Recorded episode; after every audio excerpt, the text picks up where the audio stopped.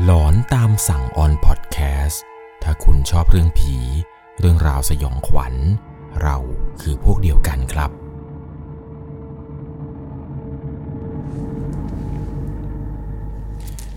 สวัสดีครับทุกคนครับ ขอต้อนรับเข้าสู่ช่วงหลอนตามสั่ง อยู่กับผมครับ 1 1 LC เรื่องราวความสยองขวัญในวันนี้ที่ผมจะเล่าให้กับทุกคนได้รับชมรับฟังกันใน EP นี้นะครับ มันมีถนนอยู่เส้นหนึ่งที่เรียกกันว่าถนนเส้น 304 เขาว่ากันว่าที่นี่ครับ ผีดุมาก มันมีประวัติมีเรื่องราวความสยองขวัญเกิดขึ้นบนถนนเส้นนั้น จนกระทั่งเขาต้องไปสร้างเป็นศาลเล็กๆครับ เพื่อป้องกันไม่ให้วิญญาณเนี่ยออกมาอาระวาดแต่ปรากฏว่าตั้งแต่ตั้งศาลนั้นมาเนี่ยเรื่องราวแปลกๆว่ากันว่า เจอกันแบบแต่ละคนเนี่ยสยองขวัญและน่ากลัวมากๆ ใครที่กำลังจะเดินทางในช่วงตอนกลางคืนนะครับ ฟังเรื่องราวเรื่องนี้เกี่ยวกับถนนเส้น 304 ก่อน เผื่อว่าคุณจะได้ไม่ต้องไปเจอผี ก่อนจะเข้าไปรับชมรับฟังใน EP นี้ ก่อนอื่นผมต้องขอบอกก่อนนะครับ ว่าจะต้องใช้วิจารณญาณในการรับชมรับฟังกันให้ดีๆ โดยเรื่องราวในวันนี้ครับเป็นประสบการณ์ผู้ฟังทางบ้านที่ได้ไปพบเจอมา ผมขออนุญาตใช้นามสมมติว่าคุณวีรวันนะครับ คุณวีรวันเนี่ยได้ส่งเรื่องราวนี้เข้ามาครับ บอกกับผมครับว่ามีเรื่องเรื่องหนึ่งที่ตัวของเขาเอง แล้วก็แฟนเนี่ยได้ไปพบเจอกันมา ตอนนั้นครับเขาเองกับแฟนเนี่ยเดินทางกันไปเที่ยวที่จังหวัดนครนายก ก็พากันออกเดินทางจากจังหวัดบ้านเกิด ขี่มอเตอร์ไซค์กันไปครับ ซ้อนท้ายกันไป แฟนเนี่ยเป็นคนขับ ส่วนตัวคุณวีรวันเองเนี่ยนั่งซ้อนท้าย ก็พากันขี่รถมอเตอร์ไซค์ไปเรื่อยจนมาถึงนครนายก แล้วก็เที่ยวกันครับที่ในจังหวัดนครนายกนี่แหละ เที่ยวดูนู่นดูนี่อะไรไป ตามโปรแกรมเที่ยวของทั้งคู่นี้ครับ คือจะนอนอยู่ที่จังหวัดนครนายกเนี่ยเป็นเวลาหนึ่งคืน เดี๋ยวเช้าวันรุ่งขึ้นเนี่ยจะพากัน check out แล้วก็ไปเที่ยวตามสถานที่ต่างๆ ต่อ วันนั้นตอนที่อยู่จังหวัดนครนายก พวกเขาเองเนี่ยก็ได้ขี่ไปที่รีสอร์ทรีสอร์ทหนึ่งครับ เป็นรีสอร์ทที่อยู่ไม่ไกลจากสถานที่เที่ยวมาก ก็ได้ไปพักอยู่ที่นั่นหนึ่งคืนครับ จนกระทั่งเช้าวันต่อมา พวกเขาเองเนี่ยรีบเช็คเอาท์ออกครับ เพราะเนื่องจากว่าต้องไปเที่ยวกันต่อ จุดหมายปลายทางในเช้านี้ จะพากันไปเที่ยวต่อที่เขื่อนขุนด่าน เพื่อไปถ่ายรูป แล้วก็หาของกิน พอตอนไปถึงที่นั่นครับ ก็พากันจอดรถเอาไว้เดินเล่นอย่างสนุกสนาน ถ่ายรูปนู้นรูปนี้อะไรกันไป จนทั้งคู่เนี่ยเริ่มหิว ก็ได้ไปเห็นกับมีร้านข้าวร้านข้าวหนึ่งครับ ได้ไปนั่งกินข้าวอยู่ที่นั่น ระหว่างที่กำลังนั่งกินข้าวอยู่นี้เนี่ย ก็ได้มีการคุยกับแฟนครับว่า จะไปเที่ยวที่อื่นกันต่อไหม จะไปที่ไหนอะไรยังไง ก็คุยกันครับว่าจะขับรถไปตรงนู้นนะเพื่อไปเที่ยวตรงนี้ไหมอะไรยังไง แต่ในระหว่างที่กำลังกินข้าวอยู่ แล้วก็คุยกับแฟนอยู่นี้ มันก็มีสามีภรรยาคู่หนึ่งครับ เดินมา เหมือนกับแกคนนี้เนี่ยจะเป็นคนพื้นที่จังหวัดนครนายกเลย พวกเขาเนี่ยเดินมา แล้วก็มาถามเขาครับว่า พอดีรถเสีย พอจะช่วยอะไรได้ไหมครับเขาเองก็รีบตอบกลับไปครับว่าอ๋ออ๋อครับครับเดี๋ยวเดี๋ยวผมไปดูให้ครับ หลังจากนั้นครับ ตัวของแฟนคุณวีรวันเนี่ยก็เดินตามสามีภรรยาคู่นั้นไป ตัวของเธอเองเนี่ยกำลังนั่งกินข้าวอยู่ หลังจากนั้นเนี่ยก็เห็นว่าสามีครับกำลังช่วยสามีภรรยาคู่นี้กัน เนื่องจากว่าเหมือนกับรถเขาจะสตาร์ทไม่ติดครับ น่าจะเกิดจากการแบตหมด ตัวของสามีเองครับก็ได้วิ่งกลับมา ถามหาคนในร้านนะว่าใครพอจะมีสายจัมแบตไหมพอดีรถพี่เขาสตาร์ทไม่ติด ตอนนั้นครับหลังจากที่คุณวิรวันเนี่ยทานข้าวเสร็จเนี่ยเธอเองก็เดินไปหาสามีภรรยาคู่นั้นครับที่รถเสียอยู่ ระหว่างที่เขากำลังจัมแบตรถกันอยู่นี้ครับ เธอเองก็กินข้าวเสร็จพอดีก็เลยเดินไปหา ระหว่างนั้นครับที่เขากำลังซ่อมรถกันอยู่ สามีภรรยาคู่นี้เนี่ย ก็เดินมาถามเขาครับว่า จะไปเที่ยวไหนกันต่อไหมหรือว่าจะกลับบ้านเลย เธอเองก็บอกว่าอ๋อพอดีจะไปที่อื่นกันต่อ สามีภรรยาคู่นี้ครับก็ถามว่าเอาแล้วจะไปที่ไหนกันครับ เดี๋ยวเผื่อผมมีเพื่อนๆอะไรอย่างนี้จะได้ช่วยแนะนำที่พักอะไรให้ ตัวคุยละวันเองเนี่ยก็เลยบอกไปครับว่าอ๋อพอดีจะไปเที่ยวงานย่าโมกันต่อค่ะ พอสามีภรรยาคู่นั้นครับ ได้ฟังว่าจะไปงานย่าโมกันต่อ เขาก็พูดว่า นี่อย่าบอกนะ ว่าจะต้องขับรถเข้าถนนเส้น 304 กันตอนกลางคืนน่ะตัวของเขาเองเนี่ยก็เลยฟังแล้วก็ถามว่าเป็นมันเป็นยังไงหรอคะถนนเส้น 304 อะไรเนี่ย ผู้เป็นสามีครับ ก็ได้เล่าให้ฟังว่า คือถนนเส้นนั้นเนี่ยเส้น 304 เส้นนี้เนี่ยต้องระวังให้ดีๆ เขาว่ากันว่า มันมีตำนานตัวตายตัวแทนกัน เขาว่ากันว่ามันมีสองผัวเมียสองผัวเมียเนี่ยคู่นี้เนี่ยรักกันมาก แต่พากันไปผูกคอตายตรงศาลาเก่าๆเส้น 304 ผู้หญิงเนี่ยตายทั้งกลม ส่วนผู้ชายเนี่ยผูกคอตายตามภรรยาไป หลังจากนั้นมาเนี่ยใครขับรถผ่านเส้น 304 เวลาค่ำคืน ก็จะเจอวิญญาณ เป็นผู้หญิงบ้าง เป็นผู้ชายบ้าง หรือไม่ก็มากันเป็นคู่เลย ยืนโบกรถ พอใครไปเห็นเนี่ยแล้วไปจอดรับ บางก็ว่าโดนตามกลับไป บางก็ว่าใครเห็นแล้วไม่รับเนี่ยจะเกิดอุบัติเหตุถึงขั้นเสียชีวิต หรือบางคนเนี่ยรับไปแล้วรถเนี่ยแหกโค้ง ว่ากันว่าผัวเมียคู่นี้เนี่ยเฮี้ยนหนักมาก ไปไปมาๆเนี่ยก็ระวังกันหน่อยนะพวกหนู ไม่แน่ถูสองคนเนี่ยอาจจะเจอก็ได้เพราะกว่าจะไปถึงนะ่ะหนูจะต้องผ่านถนนเส้นนี้ตอนกลางคืน ถ้าเป็นไปได้เนี่ย แวะนอนที่นี่ก่อน แล้วเดี๋ยวค่อยเดินทางก็ได้ ด้วยความที่ว่าคุณวีรวันกับแฟนครับ ไม่ได้เป็นคนเชื่อเรื่องอะไรแบบนี้อยู่แล้ว ตอนนั้นเนี่ยแฟนของเขาเองก็รีบตอบกลับไปครับว่า อ๋อ พอดีไม่เป็นไรครับ ผมกับแฟนเนี่ยวางแผนมาเที่ยวแล้ว ว่าจะไปเที่ยวกันต่อ จะไปเที่ยวที่งานย่าโมนี่แหละครับ ที่โคราช หลังจากนั้นครับพี่รถในสตาร์ทติด ก็เลยขอตัวเนี่ยออกเดินทางกันก่อน เพราะเนื่องจากว่าตอนที่มาช่วยเหลือสามีภรรยาคู่นี้เนี่ย มันก็กินเวลาการเดินทางไปเยอะแล้ว ก็เลยรีบขอตัวออกจากจุดจุดนี้ก่อน หลังจากนั้นครับ คุณวิรวันกับแฟนเนี่ย ก็พากันขี่มอเตอร์ไซค์มุ่งหน้ากันไปต่อ ครั้งนี้ครับออกเดินทางจากจังหวัดนครนายก ตัดเข้าถนนเส้นสระบุรี แล้วก็ไปแวะเที่ยวที่อ่างเก็บน้ำเขายายเที่ยงกันก่อน กว่าจะไปถึงที่เขายายเที่ยงเนี่ย เวลาก็ประมาณ4ี่ห้าโมงแล้ว ตัวของเขากับแฟนเนี่ยก็พากันจอดรถมอเตอร์ไซค์ไว้ แล้วก็เดินเล่นถ่ายรูปชมบรรยากาศ เช่าจักรยานปั่น พากันปั่นรถเล่นเที่ยวถ่ายรูปกันอย่างสนุกสนาน จนเวลาตอนนี้เนี่ยเกือบจะหนึ่งทุ่มแล้ว ก็ได้เอาจักรยานไปคืนครับ แล้วก็มุ่งหน้าออกเดินทางกันต่อ ก่อนที่จะออกเดินทางครับ เขาเองเนี่ยก็คุยกับแฟนว่า ถนนที่เราจะผ่านเนี่ยไม่ใช่ถนนเส้น 304 ใช่ไหมไม่ใช่ถนนเส้นที่ว่าสองผัวเมียคู่นั้นเนี่ยเล่าให้ฟังว่าจะมีเรื่องหลอนๆเกิดขึ้นหรือเปล่าตอนกลางคืน แฟนเนี่ยก็บอกว่าอ๋อไม่ใช่ไม่ใช่ ถ้าเราอยู่ตรงนี้แล้วเนี่ย อีกไม่เท่าไหร่เนี่ยก็ถึงโคราชแล้ว ขับไปเส้นนี้เนี่ยไม่เจอแน่นอน คุยกับแฟนเสร็จครับก็พากันมุ่งหน้าออกเดินทางกันไป ระหว่างนั้นเนี่ยก็ขี่รถไปเรื่อยๆเรื่อยๆจนกระทั่งเข้าสู่เขตจังหวัดนครราชสีมา พอไปถึงเนี่ยตัวของเขาเองกับแฟนครับก็พากันเดินซื้อของกิน ซื้อของนู่นของนี่อะไรต่างๆ ที่งานย่าโมกันต่อ จนเวลาตอนนี้ครับล่วงเลยไปประมาณ4ี่ทุ่มเกือบจะห้าทุ่มแล้ว และด้วยความที่ว่า เช้าอีกวันหนึ่งครับ ตัวของแฟนเองเนี่ย ดันมีธุระครับต้องรีบกลับไปด่วน เพราะเนื่องจากว่าวันพรุ่งนี้เป็นวันสำคัญครับ เขาเองเนี่ยแม้กระทั่งว่าจะลางงานมาแล้ว แต่สุดท้ายครับที่ทำงานเนี่ยก็ต้องโทรตามให้เขานั้น เดินทางกลับมาโดยทันที โดยเขาคุยกับแฟนครับว่าพรุ่งนี้เช้าเนี่ยมีงานด่วนว่าเธอ ต้องเดินทางกลับกรุงเทพกันวันนี้เลย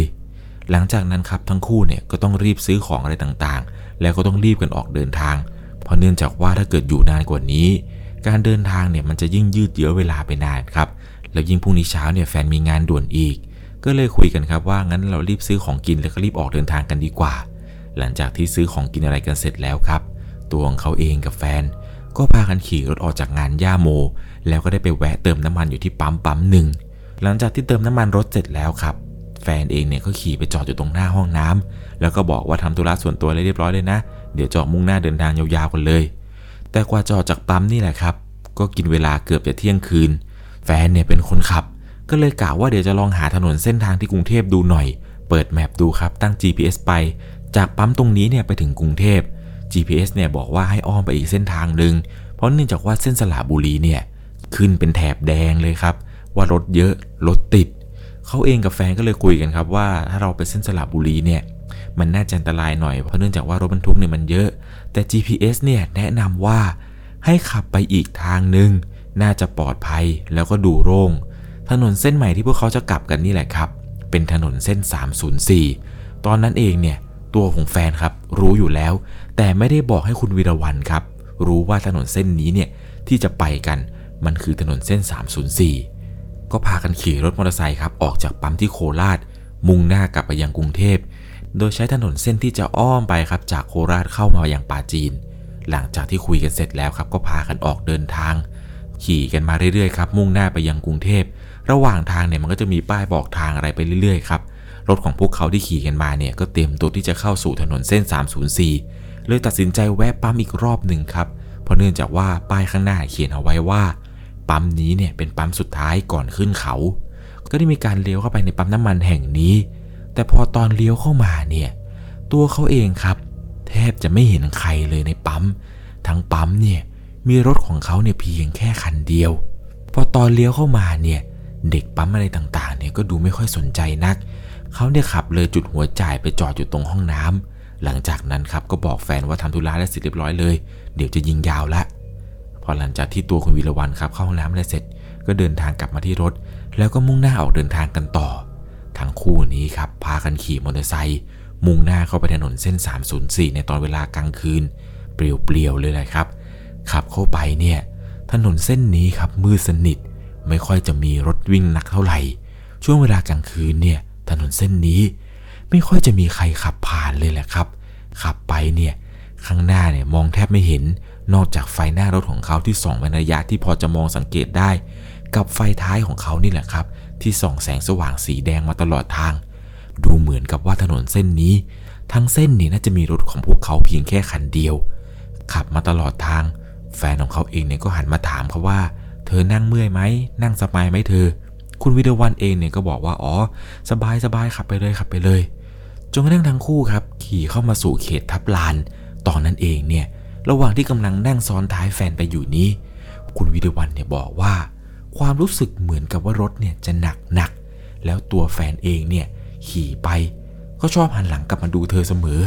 ไม่รู้ทำไม แฟนเนี่ยหันมาดู แล้วก็รีบบิดคันเร่งอย่างเร็ว ตอนนั้นเองเนี่ยตัวของเธอก็รีบกอดแฟนอย่างแน่น โดยที่ไม่ได้ถามแฟนหรอกครับ ว่าเป็นอะไร ระหว่างที่ขี่ไปเรื่อยๆเนี่ย แฟนที่เป็นคนขับครับ มีพฤติกรรมที่แปลกมากๆ เธอเนี่ยได้สังเกตความเปลี่ยนแปลงบางอย่างเกี่ยวกับแฟนของเธอ ว่าทำไมตอนขี่เนี่ย แฟนเนี่ยเหมือนกับบิดหนีอะไรบางอย่าง คือตอนนั้นเนี่ยเธอตกใจมากก็ได้แต่กอดเอวเอาไว้ครับ คิดว่าสงสัยแฟนเนี่ยน่าจะเห็นหรือว่าเจออะไรอย่างแน่นอน พอทั้งคู่ครับ คุยกันแล้วว่ากลางค่ำกลางคืน ถ้าเกิดขับรถเข้าไปถนนเส้นเปลี่ยวๆแล้วเห็นอะไร อย่าคุย อย่าทัก หรืออย่าทำอะไรก็ตามที่เป็นการกระตงกระต่างว่า เห็น หรือเจอวิญญาณ ให้เงียบที่สุดแล้วค่อยกลับไปคุยกันต่อที่บ้าน ตอนนั้นครับแฟนเนี่ยรีบบิดอย่างไว โดยที่ตัวของเธอเองเนี่ยก็ไม่รู้หรอกครับว่าแฟนนั้นเห็นอะไร ก็พากันขี่อยู่บนถนนเส้น304นี้ มันก็มีบางจังหวะครับที่แฟนเธอเนี่ยผ่อนคันเร่งลง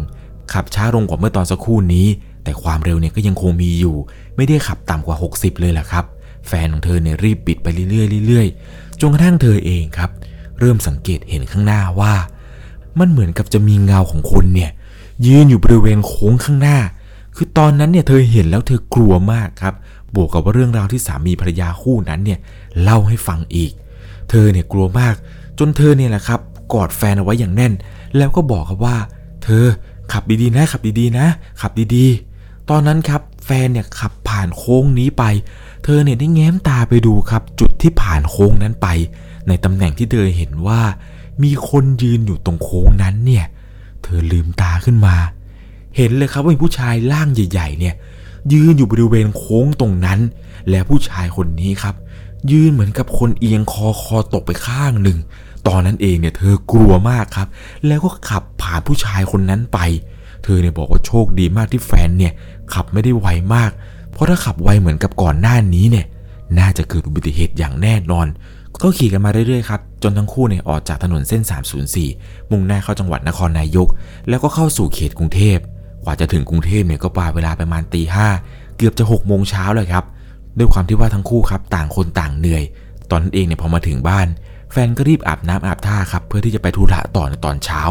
หลังจากที่แฟนของเธอเนี่ยไปทำธุระเสร็จ ก็ได้กลับมาถึงบ้านครับในช่วงเวลาประมาณเย็นๆทั้งคู่เนี่ยเพิ่งจะได้มีเวลามานั่งคุยกัน ถึงเรื่องราวแปลกๆที่ได้เจอ เธอเองก็เลยเปิดประเด็นถามแฟนเลยแหละครับ ว่าตอนที่ขี่อยู่บนถนน 304 ตอนกลางคืน ที่เธอหันมามองหลัง แล้วเธอบิดอย่างไวอะ เธอเห็นอะไร แฟนก็เล่าให้ฟังครับว่าตอนนั้นเนี่ยที่ขี่มา เขาเองเนี่ยหันไปมองด้านหลังครับ เพื่อดูว่ามันจะมีรถตามมาไหม แต่ในจังหวะที่หันไป ปรากฏว่า แฟนของเขาครับ เห็นว่ามีคนคนหนึ่งหน้าเนี่ยเละไปด้วยเลือดแล้วก็น้ำหนองกำลังเกาะอยู่ที่หลังรถของพวกเขาครับ คือหน้าของผู้ชายคนนี้เนี่ยกำลังเกาะอยู่ที่หลังรถของพวกเขา มันใช้มือสองข้างครับ จับไอ้ตรงที่จับด้านหลังครับ ตรงเบาะด้านหลังเนี่ยมันจะมีที่จับ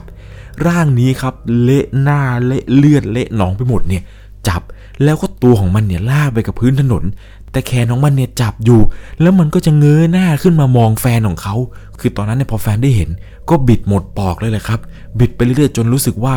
รถเนี่ยเริ่มเบา เลยหันไปมองอีกรอบ แล้วเห็นว่าผู้ชายคนนั้นที่หน้าเละๆเนี่ย มันหายไปแล้ว เขาเองเนี่ยก็เลยชะลอความเร็วลง ก่อนที่จะถึงโค้งโค้งนั้น ที่แฟนบอกว่าให้ขับดีๆนะขับดีๆนะเธอ แฟนก็เลยถามว่าเอาแล้วเธอล่ะ เธอเห็นอะไร ตัวของคุณวีรวันเองครับ เธอก็บอกว่า เธอเห็น เห็นว่ามีผู้ชายร่างใหญ่ๆ ยืนเอียงคอแบบคอหักเนี่ยอยู่ตรงโค้งนั้น แต่เธอเองเนี่ยไม่กล้าบอกกับแฟน ก็เลยบอกว่าให้ขับดีๆขับดีๆ หลังจากนั้นครับทั้งคู่ก็เลยคุยกันว่า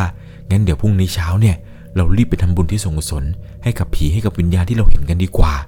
ในค่ำคืนนี้ครับทั้งสองคนเนี่ยก็พากันอาบน้ำอาบท่า แล้วก็นอนหลับกันไป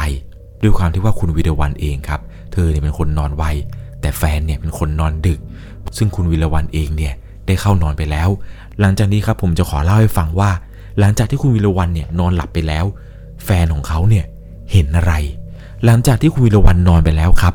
แฟนของเขาเองเนี่ยบอกว่าได้ยินเสียงเหมือนกับเธอครับ นอนละเมอร้องไห้ ตัวของแฟนเองเนี่ยก็เลยรีบไปปลุก พอเข้าไปปลุกแล้วครับ เห็นว่าตัวของเธอนั้นกำลังนอนร้องห่มร้องไห้ อยู่บนเตียงครับ แฟนก็เลยรีบไปปลุกเธอครับ ตื่นตื่นตื่นตื่นตื่นพอเธอตื่นขึ้นมาได้สติครับ ตัวของแฟนเองก็เลยถามว่าเป็นอะไรเป็นอะไร เธอก็เล่าให้ฟังว่าเธอฝันร้าย แฟนของเธอก็เลยถามว่าฝันว่าอะไรเธอ คุณพิรวันเอง ได้เล่าให้ฟังว่า เธอฝันเห็นว่ามีสองผัวเมีย แล้วก็มีเด็กเล็ก ยืนอยู่หน้าประตูบ้าน เขาเข้าบ้านเราไม่ได้ เขาเนี่ยเคาะประตูบ้านเรา แล้วก็บอกว่าจะเข้าไปจะเข้าไป พอเข้าไม่ได้ ก็เหมือนกับจะชวนให้แฟนของเธอเนี่ยออกไป แต่โชคยังดี ที่ตอนนั้นเนี่ยแฟนของเธอปฏิเสธไปว่าไม่ไปไม่ไป ด้วยความที่ว่าคุณวิรวันเองเนี่ย เธอกลัวมากครับ ว่าในฝันเนี่ย ถ้าแฟนของเธอตอบตกลงไปว่าจะไปกับสองผัวเมียคู่นั้น แล้วก็เด็กคนนั้นเนี่ยไม่รู้เลยแหละ ว่าจะเป็นอย่างไรต่อไป อีกอย่างหนึ่งโชคดีมากครับ ที่ทั้งคู่เนี่ยห้อยท้าวเวสสุวรรณเอาไว้ เพราะไม่คิดเลยแหละครับ ว่าถ้าเกิดไม่ได้ห้อยท้าวเวสสุวรรณเนี่ยจะเจอหนักขนาดไหนเพราะนี่ขนาดห้อยท้าวเวสสุวรรณแล้ว ยังเห็นแล้วเจอเรื่องแปลกๆได้ขนาดนี้ ไม่อยากจะคิดเลยแหละครับ ว่าในค่ำคืนนั้น ถ้าทั้งคู่เนี่ยขับไปบนถนนเส้น 304 โดยที่ไม่มีสิ่งศักดิ์สิทธิ์ไปด้วย จะเกิดอะไรขึ้น ต้องยอมรับเลยครับว่าครั้งนี้เนี่ยการเดินทางตอนกลางคืนทำเอาเขากับแฟนเนี่ยไม่กล้าที่จะเดินทางไปไหนมาไหน หลังจากพระอาทิตย์ตกดินกันอีกเลย เรื่องราวที่ผมเล่าให้ฟังใน EP นี้ อย่างที่บอกไป ต้องใช้วิจารณญาณในการรับชมรับฟังกันให้ดีๆ เพราะว่าถนนเส้น 304 นี้ มันน่ากลัว กลางค่ำกลางคืนถ้าเกิดใครขับรถผ่านแล้วก็ อย่าสังเกตศาลาข้างทาง หรือถ้าเห็นเงาคนเนี่ยยืนอยู่ อย่าจอดรถรับล่ะครับ เพราะว่าผมเนี่ไม่การันตี ว่าคุณเองเนี่ยจะโชคดี รอดกลับมาได้อย่างเรื่องราวที่ผมเล่าให้ฟังหรือไม่ ยังไงแล้วนะครับ ขับขี่บนถนนตอนกลางคืนเนี่ย ปลอดภัยเอาไว้ก่อน มีสิ่งศักดิ์สิทธิ์เอาไว้ติดตัวไว้ก็ดี ยังไงแล้วนะครับ ขอให้ทุกคนเนี่ยรอดปลอดภัย จากถนนเส้น 304 ใครที่กำลังจะขับรถเข้าถนนเส้น 304 ตอนกลางคืนนี้ ขอให้คุณนั้นโชคดีครับ ก่อนจากกันไป ถ้าคุณชอบเรื่องผี เรื่องราวสยองขวัญ เราคือพวกเดียวกัน อย่าลืมนะครับ บนถนนเส้น 304 อย่ามองที่ศาลา แล้วถ้าเกิดเห็นใครยืนอยู่ข้างทาง อย่าจอดรถรับ เพราะว่าคุณอาจจะแจ็คพอตเจอกับวิญญาณ ผัวเมียคู่นั้น ที่ผูกคอตายในศาลาก็เป็นไปได้ สวัสดีครับ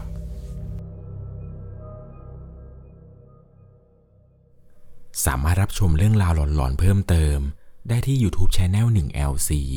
ยังมีเรื่องราวหลอนๆที่เกิดขึ้นในบ้านเรา รอให้คุณนั้นได้รับชมอยู่นะครับ